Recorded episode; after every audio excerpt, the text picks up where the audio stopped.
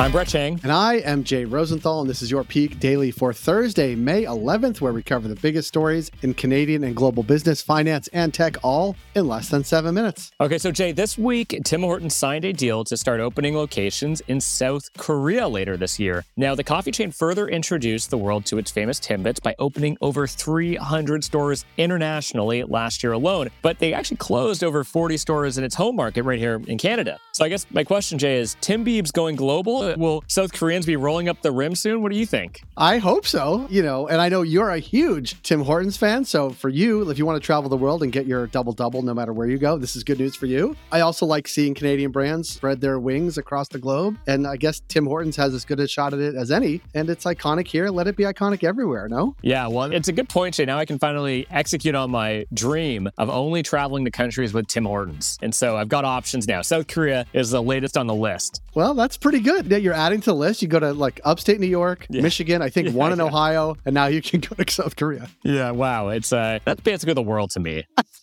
you take direct flight from Buffalo to Seoul and yeah. complete the journey. Brett, aside from Tim Hortons going around the world, what do we have for Peak Pals today? For first story, Google search gets AI. For our second story, new passports. And for our last story, Canada wants in the AUKUS.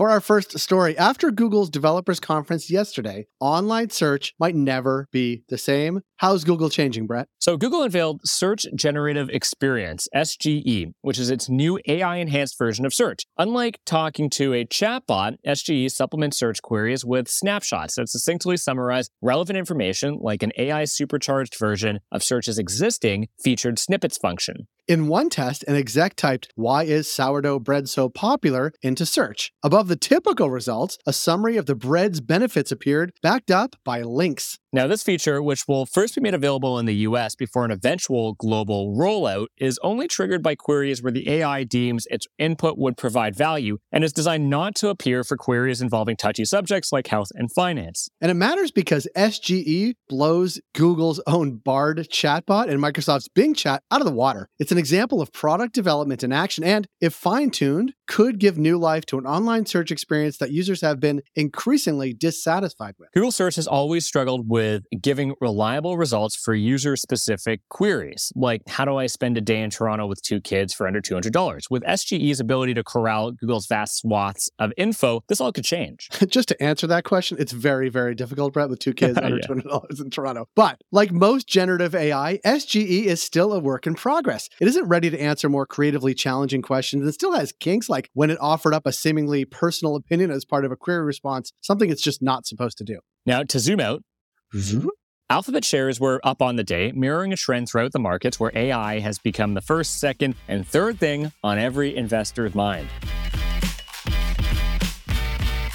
For our second story, yesterday Canada unveiled a new passport design that's sure to draw some double takes during your next international trip. What's the passport looking like? I'm glad you asked, Brett. The maple leaf centric look has been a decade in the making, which is actually quite impressive considering it took 40 years to get the Canadian flag design off the ground. As our Gen Z readers would say, this design is kind of giving fashion house rebrand vibes. The cover to cover update does away with the old historical symbols, with the exception of King Charles III, of course, and instead includes a series of very artsy and zen landscapes. Passport offices have resumed processing applications since the end of the federal worker strike, but by the fall, you'll also be able to renew your passport online. That's exciting. And it matters because it's not just about the appearances. Canadian passports are amongst the most powerful in the world, granting visa free entry to 115 countries, making them vulnerable to counterfeiting and fraud. The redesign includes new security features to combat this. In addition to the new driver's license like page and anti tampering features around the passport chip, information will be laser engraved and temperature sensitive. To zoom out,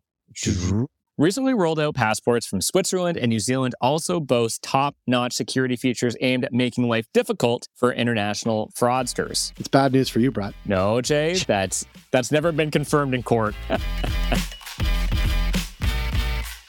For our third and final story, a new report co authored by former National Security Advisor Vincent Rigby found that not only did Canada's allies leave it out of the AUKUS Security Pact, they never really even sent an invite. To catch you up, in 2021, Australia, the UK, and the US formed AUKUS, a nice little security pack in the hot button Indo Pacific region. One of its two main pillars includes being very into submarines. And not the yellow ones or the sandwich ones, but the nuclear powered ones. Canada's invitation got lost in the mail because its aspirations to operate a fleet of nuclear subs fell short of AUKUS ambitions. And here's why it matters. According to Rigby, this cold shoulder speaks volumes about the way Canada is perceived by its allies, that we're not necessarily seen as a significant player on the international stage. The report also urges Canada to put together a bid to join AUKUS, especially as Russia makes overtures in the Arctic and China meddles in domestic affairs. But without nuclear subs, Canada would have to join AUKUS on the basis of its other pillar, the transfer of military technology and intelligence. Canada has been criticized for its lack of investment in military technology, but reportedly has still inquired about joining the pact. A development defense minister, Anita Anand, has neither confirmed nor denied. And if we did join, Brett, would it be caucus? Yeah, that's probably what it would be. That's not bad, yeah. It's not bad at all. Nobody likes to put Canada first, but caucus is good. And here's the bottom line, Brett. Whether or not Canada joins AUKUS to make it caucus, there is growing pressure on the country to ramp up defense spending and increase its cooperation with our allies.